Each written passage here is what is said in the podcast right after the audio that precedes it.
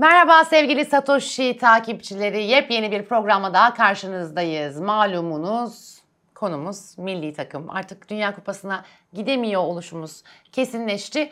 Ancak e, biz tabii ki milli takımımızın bundan sonraki sürecini ve geride bıraktığımız süreçte aslında sonuç olumsuz olsa da geleceğe dair e, olumlu mesajlar verdi milli takımımız. Onları biraz konuşacağız.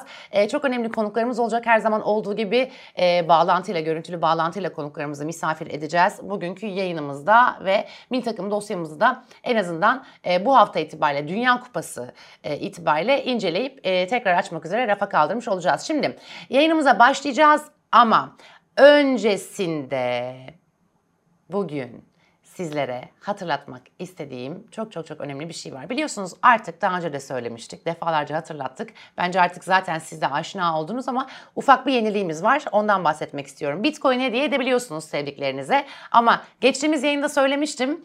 E, BTC Türk üzerinden Bitcoin hediye edebilmenin artık farklı ve çok eğlenceli bir yöntemi var diye. E, sporcu kartları üzerinden yapabiliyorsunuz bunu ve e, hemen sayacağım sporcularımızın isimlerini.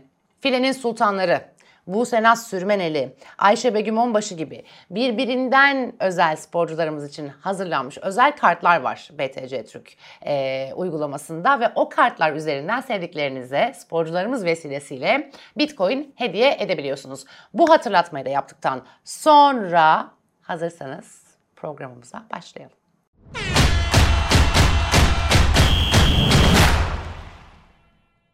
Artık programımıza başlayabiliriz. Şimdi bizleri izleyen izleyicilerimiz zaten izliyorlar ama olur da izleyemiyoruz biz ne yapacağız derseniz hep söylüyorum. Satoshi Radyo'dan podcast olarak da yayınlarımızı dinleyebiliyorsunuz. Ve ilk konuğumuz bugünün ilk konuğu. Benim çok çok çok kıymetli eski partnerim. Türkiye'nin en çok izlenen, en çok konuşulan yorumcularından bir tanesi kendisi. Bizim de zaten yaptığımız yayınlar geçmişte e, YouTube üzerinde çokça e, kepse konu olup çokça paylaşıldı. E, bizi bir arada gördüğüne çok sevinecek izleyicilerimiz de var. Bence Serdar Ali Çelikler bugünün ilk konu. Sevgili Serdar Ali Çelikler, ne kadar uzun zaman oldu seninle yayın yapmayalı. Böyle omuz omuza stüdyolardan e, şehirler arası kameralara mı geldik Serdar? Nasılsın? Kalpler beraber Merveciğim. Kalpler beraber. Kalp her zaman yani. Nasılsa Sana biliyorsun ki kalbin en büyüğünü her zaman gönderirim. Hep yani. Elbet bir gün kavuşacağız. Bakalım ne zaman Hayırlı olacak olsun şu. sana da. Çok yeni, teşekkür yeni, ediyorum. Bu kanalda program yaptığını biliyordum da işte biz de şey olmuş, katılmış olduk. Seni de tebrik Aynen. ediyorum. Normalde benim herhangi bir YouTube kanalına bağlanmam yasak. E, voleyle olan sözleşmem gereği ama tabii senin hatırın farklı. Teşekkür ederim Serdar'cığım. Ee, ben de herhangi bir e, yasağım olmamasına rağmen olursa eğer ilk olarak seninle delmek isterim. Teşekkür ederim. Şimdi tabii e, mil takım gündemimiz aslında hani gündemimizden biraz da kalkıyor. Yani artık e, Dünya Kupası'na gidemeyeceğimiz kesinleşti ama enteresan bir süreç yaşadık ve aslında e, ne kadar üzücü de olsa normalde mesela Dünya Kupası'na biz gidemiyoruz gibi bir sonuçta çok daha fazla olumsuz eleştiri e, dinlememiz, duymamız, belki de yapmamız gerekiyordu ama takımımız e, yani son dönemdeki mücadelesi sebebiyle, Kuntz'un sempatikliği sebebiyle, geleceğe dair umut verici olma sebebiyle sanki normalde hani bizim ülkemizde alacağı eleştirilerin daha e, azıyla, daha böyle yumuşağıyla geçti gibi geliyor bana. Katılıyor musun bilmiyorum. Bu söylediklerin çok doğru. Bunların yanı sıra genç neslin artık boş lafı karnı tok. Yani artık futbol izleyicisinin yeni kuşağı boş muhabbete, kof ırkçılığa, taktiksiz, hadi aslanlarım, hadi kaplanlarım dönemine karnı tok. O yüzden adam bakıyor evet, üçlüde Berkan sol kanatta oynamaz. Üçlüde bilmem işte sağ kanatta şu oynamaz diyor ama üçlü oynamaz demiyor. Ee, üçlü sistem olmaz demiyor. Çünkü dünyayı izliyor yeni izleyici. E yeni izleyici de milli takım izleyicisi de bakıyor diyor ki ya bu takım hiç olmazsa bir şey yapıyor adam yani adam işte üçlü deniyor efendim dörtlü deniyor başka türlü deniyor işte Hakan Çalhanoğlu'nu sekiz gibi kullanıyor solan taraf yerine. 4-2-3-1 ezberinden çıkıyor bunları görüyor adam. Adam bunları görünce takımın da halini görünce bir şey oynamaya çalışan bir takım halini görünce diyor ki ya biraz kredi açalım. E bir tane Portekiz'i mi yenecektik diyor. Mesela Portekiz yerine Makedonya'ya eğlensek tabii bugün felaket olurdu. Bugün felaket olurdu. O yüzden ben milli takıma güveniyorum. tabii şansı da var Kuntz'un Portekiz'i çektik. En kötü zamanında bile olsa Portekiz Portekiz'dir işte gittiler yani. İtalya gidemedi onlar gitti. Yani o, o açıdan bakarsak eğer Makedonya e, İtalya'yı eledi ama Portekiz'e elendi diyebiliriz yani aynı şekilde hani tam tersi yerden düşünürsek şimdi eleştirecek olsak biz Makedonya'ya elensek e, biz evet, Makedonya'ya elenseydik Kuntz falan kalmamıştı canım e, ağır eleştiriler olabilirdi ama e, İtalya'yı elemiş Makedonya'yı düşünürsek eğer e, Portekiz de onları elemiş oldu. Biraz bu şey gibi yani El Clasico vardı geçen hafta. Paris Saint Germain'i e, işte saf dışı bırakan Real Madrid Galatasaray'ın zor yendiği, Galatasaray'ı zor yendiği iddia edilen Barcelona'dan 4 gol yedi. Yani o hani e, Anlatabiliyor muyum? O biraz böyle kim kimi yendi üzerinden gidince aslında tam tersi e, örneklerde ortaya çıkabiliyor. Peki sen genel olarak e, yani biz şimdi biraz daha rahatladığımızı düşünüyorum Dünya Kupası'na. Hani gidemiyoruz artık tabii olumsuz bir sonuç ama rahatladık. Bundan sonrası adına mesela Kuntz'un yönetimindeki mil takımın bu mil takım kadrosuyla birlikte şimdi Burak Yılmaz da ayrıldı artık. E, yani takımın e, en işte tecrübeli, en yaş olarak e, büyük futbolcusuydu. Tatsız bir ve veda olmuş oldu onun adına ama ne düşünüyorsun? Yani Kuntz e, bu, bundan sonra oynayacağımız ilk turnuvaya kadar aslında rahat bir dönemde. E, oyuncularımız genel olarak hani biz gurbetçi diye tabir ettiğimiz oyuncular hep yurt dışında oynardı. Artık öyle değil. Ülkemizde yetişen e, futbolcularımız yurt dışında iyi seviyelerde oynuyorlar. Dolayısıyla hani bundan sonrası adına neler bekliyorsun? Şimdi bir kere en başta bu Uluslar Ligi saçmalığına maçları var Haziran'da. Orada Hı. küme düşmüştük C grubuna. Bir kere B grubuna çıkmayı çıkacağız yani. Golcümüzün evet. olmamasına rağmen. Bu dönem ayrı zamanda hani Faroe Adalarına yok Lüksemburg'a falan karşı da hani e, Liechtenstein'e şuna buna karşı da kumsuz denemelerini rahat yapabileceği bir ortam. Aslında şanslı bir dönem. Onun açısından. İşte belki Enes oralarda 2-3 tane daha gol atıp özgüvenini yükseltir. Belki başka bir golcü çıkarır. Umut Bozok mesela. Hemen aklıma geliyor. O belki dahil olur. Ama ben Avrupa Şampiyonası'na gideriz diye tahmin ediyorum. Yani oraya 24 takım katılmaya başladığından sonra sonra biz Avrupa Şampiyonalarına genellikle gidiyoruz. Dünya Kupası'na gidemiyoruz. Yani orada 10 tane kontenjan düştüğü zaman gidemiyoruz. Yani e, o da doğal. Yani biz Avrupa'nın en iyi 14 takımının arasında hiçbir zaman olamadık yani. Bir kere olduk. Tarihte bir kez olabildik. E, yani 1954'ü saymayalım. Yakın tarihte bir kez olabildik. Bir daha da olur muyuz açıkçası zor. Bir kere futbolcu olması ya. lazım her şeyin başında. Yani bize böyle bir tane e, yani bir, mesela Burak'ın yedeği var mı? Yok yani bence yok. Enes falan iki seviye falan geride. İnşallah yakalar. Ama yani ben Uluslar Ligi'nde gruptan çıkacağımızı öyle veya böyle ama ikinci olarak ama playoff oynayarak Avrupa Şampiyonası'nda katılacağımızı düşünüyorum. Peki sen Burak, Burak e, ayrılmasaydı oynardı diye düşünüyor musun Avrupa Şampiyonası'na? Sanki yeter miydi performansı? Avrupa Şampiyonası elemelerinde oynayabilirdi evet. Bir sene daha oynardı yani. Yani Burak'ın tecrübesi aranacak yani. Her ne kadar yani Portekiz maçında öyle. kader adam olsa da. Ya o ne düşünüyorsun onun için? Ben çok üzüldüm. Yani şeyden dolayı üzüldüm. Ya şöyle ben mesela Burak'ı Burak bir sürü sebeple bir sürü dönem eleştirdik. Son e, kariyerinin son döneminde bence hatırlanmak adına hani nasıl bırakırsan öyle hatırlanırsın ya iyi de bir e, noktada devam etti. Yani hani Burak çok inişli çıkışlı her saha içinde de dışında da çok dönemler yaşadı. Ama kariyerinin sonunu insanların onu hatırlayacağı halini iyi bir yerde tuttu yani yüksek bir yerde tuttu. O yüzden e, o anlamda kendisi adına çok çok çok doğru bir e, kariyer hamlesi yaptı. Fakat yani o kadar e, böyle acımasız eleştiriler gördüm ki sosyal medyada falan. Ya her şeyi bir yana bırakalım. Burak'ı sürü kez biz de yerden yere vurduk ya da işte göklere çıkardık. Ama ya orada o penaltı atışını at, kaçırmak herhalde dünyada hani kendisi dahil olmak üzere hiç kimsenin e, hayattaki son seçeneği bile olmaz. Ya o takım arkadaşlarının suratına bakıyorsun. Düşünsene Cengiz Ünder mesela Dünya Kupası'na gitme şansını kaçırıyor senin penaltınla. Yan yana soyunma odasında suratına bakıyorsun. Bir sürü oyuncunun kariyerine tesir edecek kadar önemli bir penaltıyı kaçırıyorsun.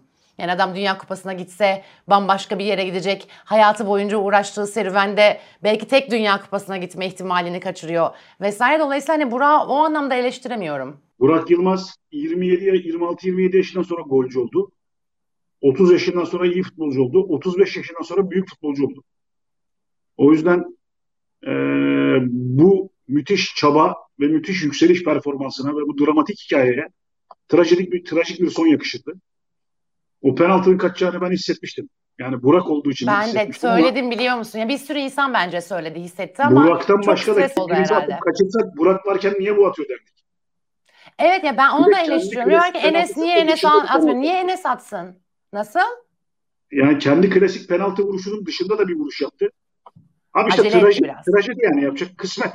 Roberto Baggio nasıl penaltı kaçırdı ve Aynen. kariyerinin sonun sonundaydı. Şu Dünya Kupası finalinde. Veya Zidane kariyerinin son maçı kafası var. Kafa attı değil mi rakibine? İşte Burak da öyle yani.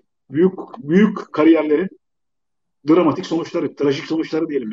Eğleneceğiz, güleceğiz işte. Futbol böyle mavralarıyla güzel abi. Ne olur? 20 sene sonra anlatacağız işte. Biz aslında Aynen Dünya yani gidiyorduk da golcümüz penaltıyı son dakikada atamadı. Bir de adamın son maçıydı falan diyeyim. Anlatacağız işte yani. Yani hatırlanacak bir veda olmuş oldu. Serdar'cığım eklemek istediğin bir şey var mı? Senin de e, bir e, Valla ben randevu milli e, takımıma arasında. güveniyorum. Güveniyorum. Sabretmek Evet, lazım diyorum. Genç bir kadromuz var. aynen. Ee, uluslararası düzeyde bir sürü oyuncumuz var. Artık böyle ağa paşa işlerini bırakmamız lazım. Bu mesela Salih Özcan falan gibi adamları kazanamazdık biz Kuntz olmasaydı. Şimdi herkes unutuyor Fatih Terim kimin yardımcısıydı? Sepp Piontek'in. Fatih Terim'in yardımcısı kimdi? Rasim Kara.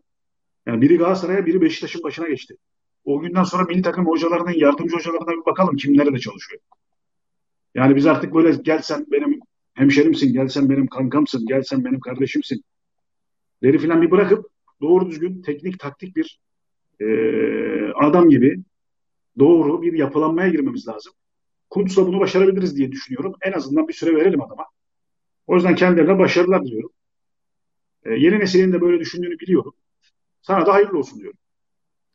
Çok teşekkür ediyorum Serdar'cığım. En kısa zamanda e, artık normal bir e, yeme içme sohbeti olur, e, çekim Görüşürüz olur, inşallah. milli takım konuşmak olur. Artık neyse konu başlığımız e, buluşmak dileğiyle diyorum. Çok teşekkür ederim tekrar konuk olduğun beni, beni kırmadığın için. Rica ederim. Hoşçakalın. Hoşçakal. Cengiz, BTC Türk'le Bitcoin alıp satmak ne kadar kolay?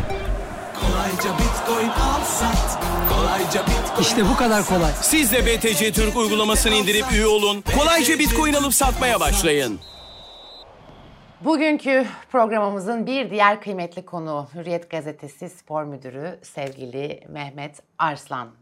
Ve yine benim tabii ki geçmişte uzun yıllar keyifle e, yayın yaptığım isimlerden bir tanesi kendisi. E, çok çok sevgili e, artık abi kardeş olduğumuz için abim diyorum. E, biz öyle sizleri bizleri çoktan geçtik bu 20 yıllık geçmişimizde. Mehmet abiciğim Mehmet Arslan hoş geldin yayınımıza bir kez daha nasılsın? Hoş bulduk. Çok iyiyim. Hele seni görmekte çok daha iyiyim. Senin o güzel kahkahanı. Abi yüz yüze görüşebilsek. tınlı- Değil mi? Vallahi Naz'la görüşüyoruz artık. Kızımla görüşüyoruz. evet evet biliyorum biliyorum biliyorum biliyorum Merveciğim. her şey her şey yolunda mı? Yoğun e, bir süreçten geçtiniz. Birazcık daha dinginleşmiş olabilir şimdi milli takımımızın bu böyle çok heyecanlı, biraz sonu tatsız olsa da serüveni sonrası biraz böyle sakinlediniz mi? Dinlenme sürecinde misiniz? E sakinledik ama yarından itibaren biliyorsun maçlar başlıyor. Lig maçları başlıyor. Hı. Beşiktaş Trabzonspor maçı var. Fenerbahçe'deki divan kurulu e, seçimleri var. Dolayısıyla spor dünyasındaki o hareketlilik hiç durulacağı benzemiyor. Ancak transfer döneminde belki bir parça daha rahatlayacağız gibi geliyor bize.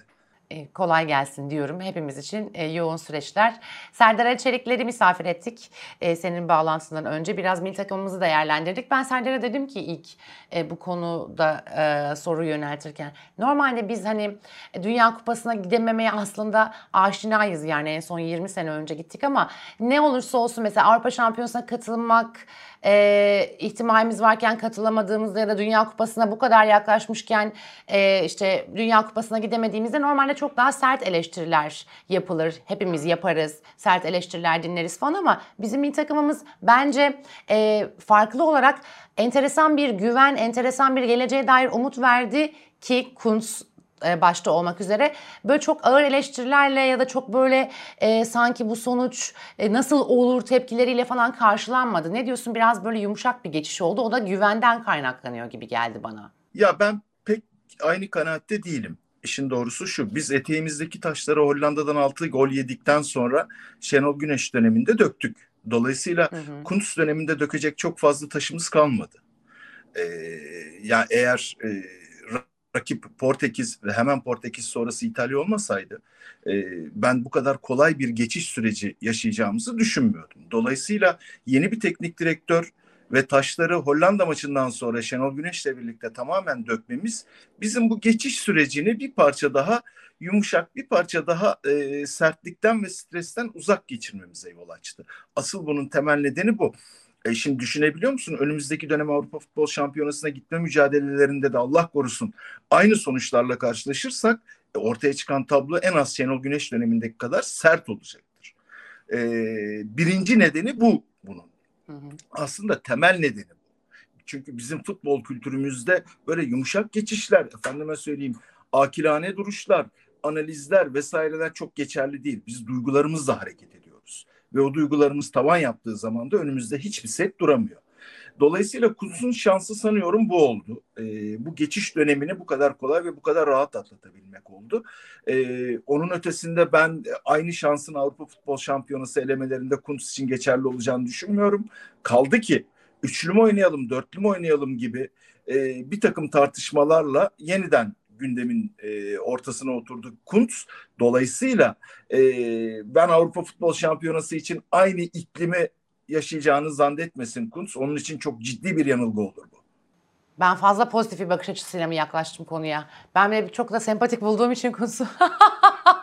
Ki normalde de yani Normalde genelde eleştirel bakış açısına sahip olan isim benimdir ama bu ara hani gökyüzü hareketlerinden midir nedir bir yumuşak, bir sakin, bir romantik e, bir bakış açısıyla yaklaştım herhalde. Kesin katılıyorum ama tabii Avrupa Şampiyonası'ndaki rakiplerimiz ya şöyle bir e, handikapı da var. Oradan şimdi Avrupa Şampiyonası elemelerinde karşılaşacağımız rakipler Portekiz ve muhtemel hani Makedonya ile de o ayrı ama İtalya'ydı bizim normalde beklentimiz. Hani o kurada karşımıza çıkan Portekiz ve İtalya gibi sert olmadığı için biz aslında kurayı çektiğimiz de elenmeyi kabul ettik galiba biraz. O yüzden de belki hani çok Tabii tepki ki vermedik. öyle bir kabulleniş de vardı zaten. Yani o kabulleniş Hı-hı. bu tür e, hani şunu söylemek e, yanlış olmaz. Sonuç itibariyle hangi teknik direktörlü olursanız olun, e, hangi ülke olursanız olun Portekiz'e yenildiğiniz zaman bu sürpriz bir sonuç değil. Dolayısıyla değil biz de e, grupta aldığımız sonuçlara bakarak e, ki çok başarılı sonuçlar elde etmedik. Dolayısıyla bu kabullenişi baştan e, Kuntz için e, bir kredi olarak vermiştik zaten. Kuntz şimdilik o krediyi kullandı bizim açımızdan. Ha bakın şunu söylemiyorum sakın yanlış anlamayın. Yani Kuntz'un tercihleri yanlıştı. Efendime söyleyeyim milli takım doğru. Bu, bu tür eleştirilere girmeden sadece Türk toplumunun psikolojik olarak olaya yaklaşımından söz ediyorum. Ya bu bu hani futbol teknik taktik analizler bir tarafa, tercihler bir tarafa, teknik direktör seçimleri bir tarafa. Biz zaten kabullenmiştik gitmemeyi. Zaten Portekiz'i geçsek bile İtalya'ya karşı çok fazla şansımızın olmadığını düşünüyorduk hep birlikte ki Portekiz'e elendikten sonra kaldı ki hani e, tarihimizde çok vardır. Bunları çok konuşmuştuk hep beraber. Hani şerefli beraberlikler, şerefli mağlubiyetler vardır bizim tarihimizde. Dolayısıyla Portekiz'e elenmemiz de o hani korktuğumuz başımıza bir felaket gelir mi acaba dediğimiz skorlardan biri olmayınca çok daha kabul edilebilir bir noktada oldu. Dolayısıyla toplum bunu aldı kabul etti. Ama şöyle bir şey var Merve ben bunu hep her defasında söylüyorum. Sevgili Hıncal abinin verdiği bir örnektir bu.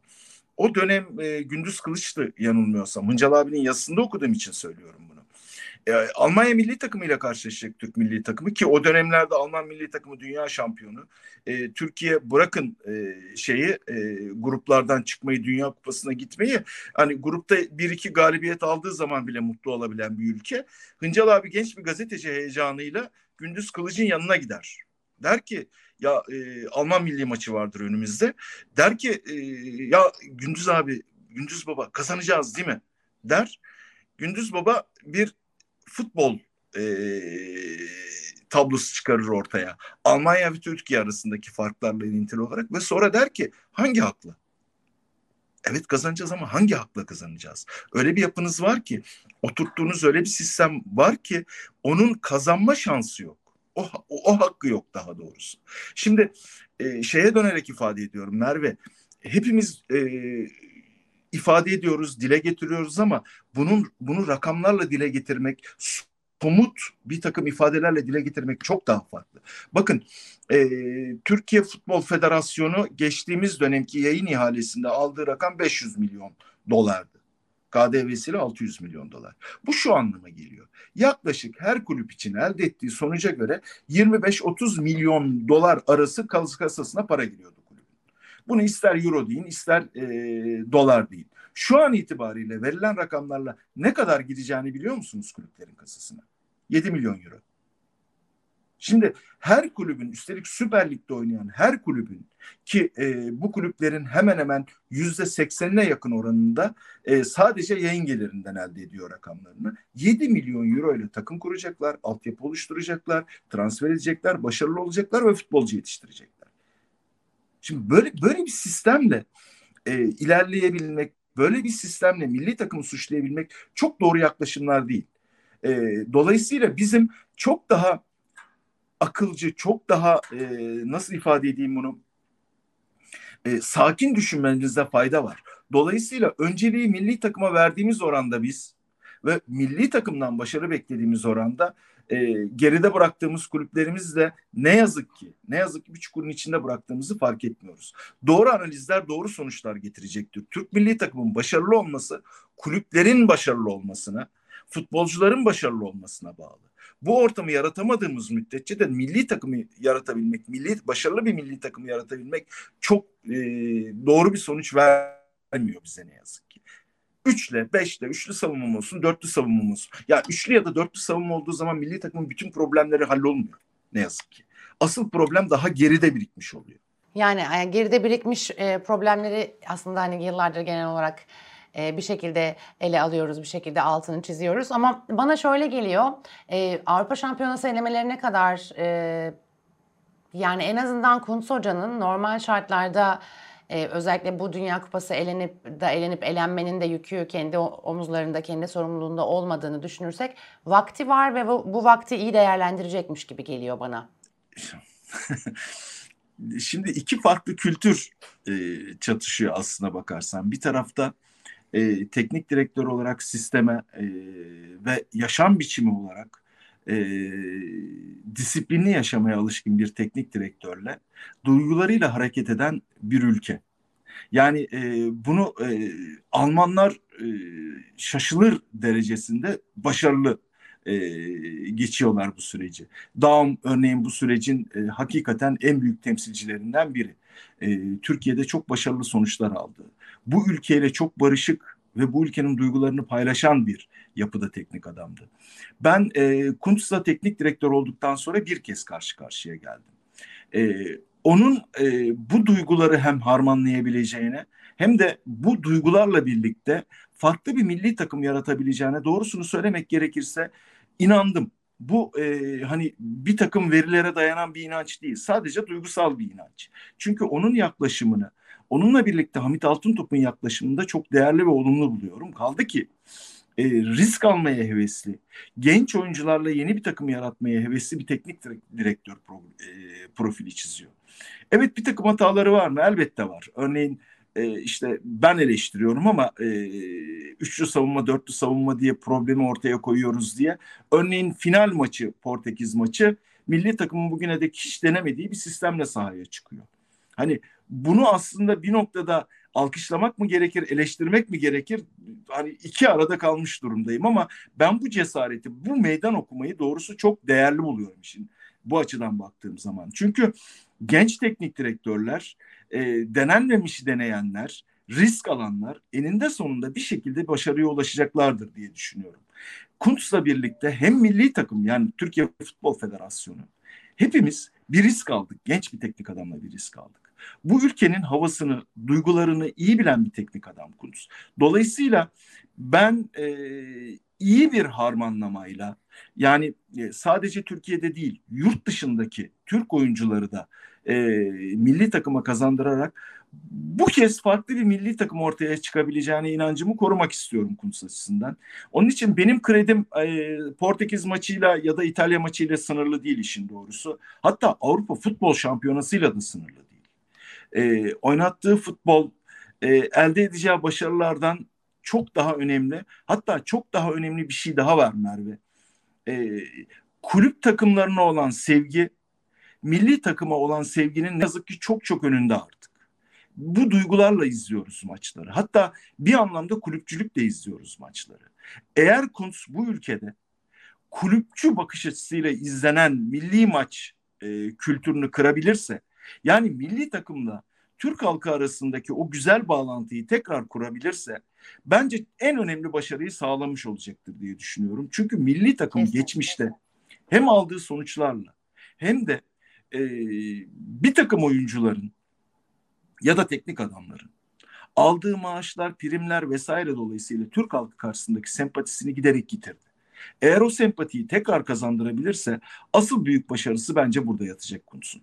Yani öyle olacağını umut ediyorum. Ben de bir kez e, senin gibi aynen bir kez karşılaştım. Bir kez sohbet etme fırsatım oldu. Oldukça sempatik ve o sempatikliği, o iletişimi yani sempatik derken tabii ki yani sonuçta beni görüp zaten nasıl bir e, antipatik tavır sergilesin 3 dakika 5 dakika karşılaştık ama hani sonuçta yıllardır e, aynı hani nacizane aynı sektörde olduğumuz için e, o böyle bir aynen senin de söylediğin gibi içgüdüsel duygusal bir e, yorum yapar ya insan aynı şeyleri bana da hissettirdi. Yani o yüzden senin ne, ne söylemek istediğini Kuntz'la ilgili bir kez karşılaştık derken ne söylemek istediğini e, çok çok iyi anladım anladım. Aynı duyguları ben de paylaşıyorum. Yani tabii ki hep söylüyoruz her zaman söylüyoruz her türlü platform için söylüyoruz her türlü takımımız için söylüyoruz. Bütün arzumuz e, her nasıl olacaksa başarılı bir milli takım ortaya çıkması ve e, Kuntz'un da uzun süre sonra e, yarattığı böyle bir pozitif enerjili ortamı görünce e, bunu oluşturmak adına önemli bir aday olduğunu düşünüyorum. İnşallah e, senin de söylediğin gibi güzel olur ve yanılmayız. Çok teşekkür ediyorum sevgili Mehmet Ben abi yayınımıza ediyorum. katıldığın için. En kısa Teşekkür zamanda ederim. Görüşmek e, üzere. güzelliklerle buluşmak dileğiyle. Teşekkürler. Teşekkürler. Ayşe Begüm, BTC Türk'le Bitcoin alıp satmak ne kadar kolay? Kolayca bitcoin al sat Kolayca bitcoin al sat İşte bu kadar kolay. Siz de BTC Türk uygulamasını indirip üye olun. Kolayca Bitcoin alıp satmaya başlayın. Hürriyet Gazetesi Spor Müdürü Mehmet Arslan'ın da görüşlerini almış olduk. Şimdi e, ben Serdar'la arka arkaya bağlantı olduğu için Burak Yılmaz konusunda aklım kaldı biraz ona değinmek istiyorum. Şimdi Burak Yılmaz'ın Serdar Çelikler'le yaptığımız bağlantıda da söyledim. Hani o penaltıyı kaçırdıktan sonra e, hakikaten yani bırakın bütün ülkeyi e, izleyenleri vesaire kendi takım arkadaşlarıyla aynı soyunma odasına gitmek bile dünyanın en zor şeyi olmuştur kendisi için. Çokça okudum hani neden Ünal e, Enes kullanmadı diye. E, ya bence de kesinlikle e, Burak Yılmaz varsa takımınızda geçmiş de attığı yani o maça kadar attığı 17 penaltının 17'sini de gole çevirmişse ve sizin golcünüzse ve kaptanınızsa zaten Burak Yılmaz atar o penaltıyı. Dolayısıyla benim e, kullanması adına herhangi bir şekilde neden kullandığı gibi bir soru işaretim oluşmadı. E, kaçıracağına dair e, tahminde bulunan isimlerden bir tanesiydim ben de daha penaltı oldu. Burak Yılmaz kullanır ve kaçırır dedim. Maalesef keşke seslendirmeseydim yani evrene enerji gönderip pay sahibi olanlardan biri miyim diye de düşünmüyor değilim ama e, kaçırması bana göre aldığı eleştirileri e, hak edecek kadar büyük bir olay değil. Tabii ki Dünya Kupası'na belki gideceksiniz. Kaderini belirleyecek iki maçtan bir tanesinde penaltı kaçırıyorsunuz. Ama e, en son isteyecek insansınız zaten o penaltıyı kaçırmayı. Dolayısıyla maalesef futbol e, güzellikleri kadar, sürprizleri kadar böyle kötü anıları da e, olan bir spor. Dolayısıyla Burak Yılmaz'ı kariyeri boyunca pek çok kez eleştirmiş olmama rağmen e, en eleştirmediğim nokta o penaltı atışını kullanması ve kaçırmasıydı. Keşke e, kaçırmasaydı. Ancak e, eleştirilecek bir durum değil diye düşünüyorum. Açıkçası e, çok anlık çünkü e, bu tip bütün ülkenin, bütün takımın, bütün bir e, futbol tarihinin kaderini omzuna alıp e, gittiğiniz, yürüdüğünüz bir penaltı noktası e, kaçırılmaya da ihtimali olan bir yer diye düşünüyorum. Normale nazaran hatta biraz daha fazla ihtimali olan bir yer diye düşünüyorum. Şimdi güzel haberler de var. Bu arada şimdi Dünya Kupası elemelerini biliyorsunuz e, Ameli Kadın Futbol takımımızda e, mücadelesini sürdürüyor. Oynayacakları maçlar var Bulgaristan ve İsrail'le ve aday kadrolarda açıklandı. E, yine B, e, BTC Türk hesaplarından da e, kad, Ameli Kadın Futbol takımımıza dair e, gelişmeleri hatta sürprizleri hatta sizlere sunacağımız e, sürprizleri e, takip ederek e, kaçırma ihtimalinizi ortadan kaldırabilirsiniz. Onun dışında U17 milli takımımızdan bahsetmiştik. Avrupa Şampiyonası'na e, gitme hakkı kazandı U17 millilerimiz ve e, kendilerinden de sporcularımızı e, konuk edip görüşlerini alacağız. E, tabii ki önümüzdeki bölümlerde onun da altını çizmek istiyorum. Şimdi bugün milli futbol takımımızı biraz daha değerlendirdik. E, Dünya Kupası'na veda ettiğimiz, geride bıraktığımız hafta sonunda biliyorsunuz ülke olarak gündemimiz tamamen oynadığımız iki maçtı. E, dolayısıyla sonuçlar iyi olmasa da her iki yorumcumuzla da konuştuğumuz üzere e, Kuntz önderliğinde milli takımımızın bundan sonrası adına bizim beklentilerimizi karşılayacak ışığı verdiği kanaatindeyiz. Sizler de eminim aynı şeyleri düşünüyorsunuz. Aşağıdan U17'ler geliyor. Onlar da çok güzel geliyorlar. Umarım e, şahane bir Avrupa Şampiyonası performansı ortaya koyarlar. A milli kadın futbol takımımız da Dünya Kupası'na gitme adına ilk defa e, mücadele veriyor. Oldukça zorlu. Giderler gidemezlerden ziyade A milli kadın futbol takımımızın Türkiye'de kadın futboluna dair gelişimi, e, alkışı hak eder türden. E, biz yeni nesil spor BTC Türk ailesi olarak e, Satoshi TV izleyenlerinin e, sizlerin de desteğiyle milli takımlarımızın her kademede çok daha iyi günler göreceğine e, inancımızı tam tutuyoruz. Ve e, bugün yaptığımız milli takım özel yayınımızla birlikte önümüzdeki hafta yine çok eğlenceli içeriklerle birlikte olacağımızın sözünü şimdiden veriyoruz. Önümüzdeki hafta gerçekten bu arada sürprizlerle dolu bir program olacak. Şimdiden e, onun notunu vereyim. O yüzden abone olmayı unutmayın kanala. Bildirimlerinizi hatta açın ki e, gelecek haftaki çok eğlenceli bölümümüzü kaçırmayın diyorum. Yeniden buluşuncaya dek hoşçakalın.